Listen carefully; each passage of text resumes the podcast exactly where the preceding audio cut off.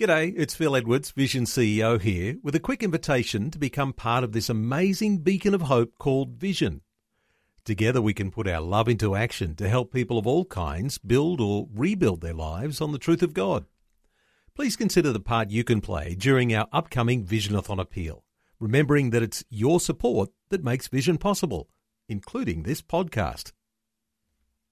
Life, culture, and current events from a biblical perspective. 2020 on Vision. Ashley Saunders, the National Director of Family Voice Australia, who just happens to be in Brisbane today and out in the weather. Hello, Ashley Saunders. Welcome back to 2020. Uh, thank you, Neil. It's uh, good to be with you. I'm sitting in a car uh, with uh, rain falling all around me, and I'm looking at uh, the uh, a storm water cover being lifted as water Uh, flows upwards. Just the storm water system not being able to uh, contain the water and lifting that lid. And um, for those who are not in uh, in, in the areas affected by the rain, uh, it really is coming down quite heavily in in gusts and uh, we're told that it's only going to get heavier and worse this afternoon and this evening. Uh, that's right, and I think the worst time is uh, likely to be later afternoon in Queensland and into the early evening. So uh, that's why the authorities are trying to get everyone off the roads and safe at home, tucked away uh, from what will be a significant deluge. Well, of course, your thoughts, Ashley, as we've come through Tropical Cyclone Debbie, now the rain depression and heading south and uh, potentially doing a lot of flood damage. But uh, your thoughts uh, for those in North Queensland who've suffered so significantly with this tropical cyclone? How do you feel? Uh, I I can't imagine what it is to go through uh, what they've been through. I, I have friends in Mackay. Um, one of my friends is a police uh, officer in Mackay, and um, and so I've been hearing what's been going on up there, and I, I just can't imagine it. I've lived through the very severe floods in Ipswich and Brisbane of 2011. Uh, I've lived through the Newcastle earthquake of 1989, uh, but I've never lived through um, a cyclone as uh, as horrible as this has been. And uh, my thoughts and prayers are with those who've been affected. Ashley, let's turn our attention to some of the challenges that are going on in the nation. Uh, for quite some time, there's been a prediction that changing marriage laws uh, would bring about a level of persecution of Christians in Australia. And we don't have to wait for the laws to change. Some of that persecution's already here for those who would dare, even these days, uh, to put your head above the parapet and identify with Christian organisations. Uh, you've been monitoring along a number of circumstances. What are your feelings about the way things are developing? Uh, things are moving very quickly in that uh, area. Uh, you, you, and I talked about this last week, and it first rose its, uh, had its head above the water, I guess, uh, the week before, if I can use that analogy. And, uh, and the story just continues. So, what's happened this week uh, is that in response to the concerns and the um, persecution being levelled against uh, a board member of the Lachlan Macquarie Institute, um, he has felt it necessary, um, in the interests of uh, the business that he's a part of, to resign his position on that board and going even beyond that, uh, in the interest of public safety, the Australian Charities and Not for Profit Commission has granted an application to uh, the Australian Christian Lobby and the Lachlan Macquarie Institute to keep the names and details of their board members secret.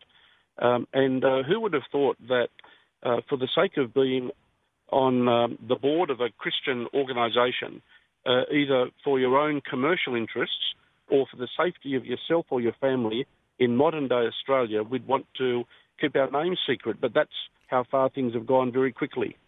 Well, I know that the Lachlan Macquarie Institute does some wonderful work, and uh, one of their focuses, and you might be familiar with what they do, Ashley, but they prepare young people and uh, uh, university uh, graduates uh, for public life. Uh, it is a rough and tumble of public life, and and they do a fabulous job preparing young people with a Christian worldview to be able to enter public life. Uh, in order to preserve the nation from some of the uh, the change that's coming upon it, what are your thoughts about the need for actually, you know, this does as it does, doesn't it? It actually intensifies the need for people to be prepared to enter public life. Oh, without a doubt. I um, uh, for myself, I um, became involved in public life in my early 20s, and I was elected to uh, Newcastle Council when I was uh, 26. And uh, even though I'd been involved behind the scenes in uh, uh, background politics for some years, there, there, were parts of what I experienced for which I wasn't prepared.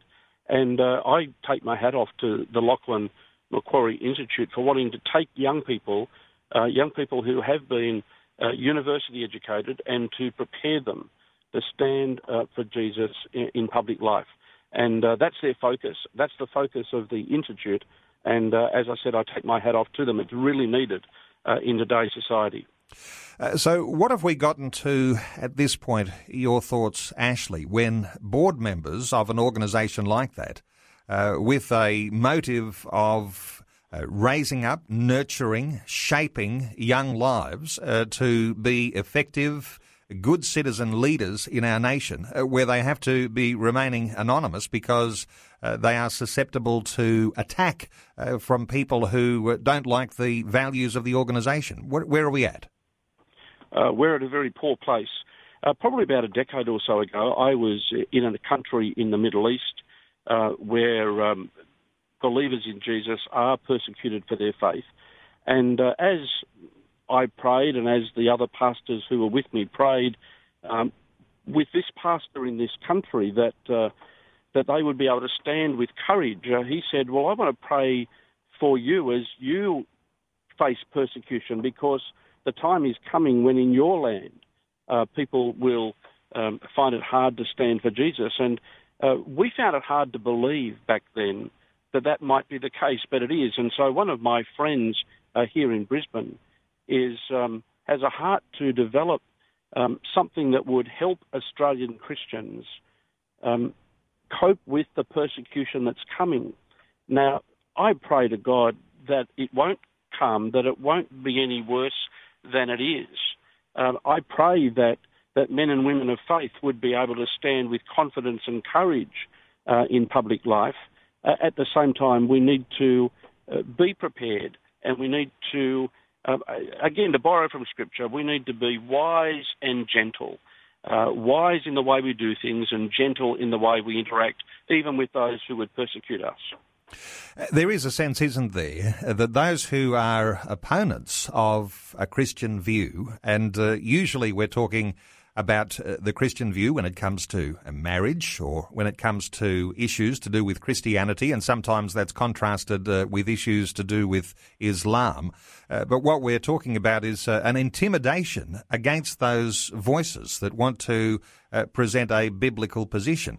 Uh, this intimidation, sometimes you could call that a, a, a bullying tactic. It's all about trying to silence voices. Do you think it's working, uh, Ashley? And uh, do you think there's a message in there for people not to be silenced, even though there might be some intimidation tactics being used? Uh, yes, I agree that we need not to be silenced. I also agree that there are some people who are finding it uh, much easier not to stand for Christ. Uh, I talk with uh, high school students who find it easier not to stand and profess to be a Christian because somehow or other, as soon as you identify as being a Christian, you are then labelled um, as a bigot or, or, or, as a homophobe or something else.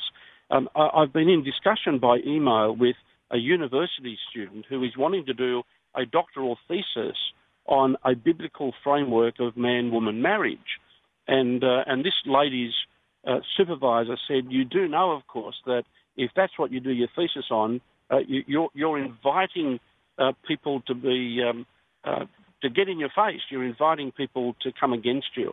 And uh, courageously, she has said, "Yes, I understand that, but I believe that it is right and proper that I focus on this subject." And this is in a university, uh, I imagine a state run university, which is supposed to be a platform for the free flow of ideas. And uh, when it has a Christian focus to a university, of course, there is an openness to a free flow of ideas, but it seems to be that there are those who are trying to shut those ideas down. When we talk about intimidation, is there a, a, biblical response to intimidation? Sometimes we think of the story of Jesus uh, telling uh, disciples to turn the other cheek.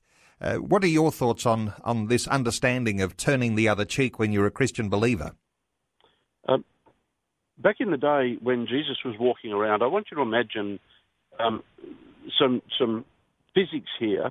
Um, what what the verse says, what Jesus said was, if someone slaps you on your right cheek, turn the other cheek so that he can slap you on the left. And I want you to imagine you're in a society where you use your right hand.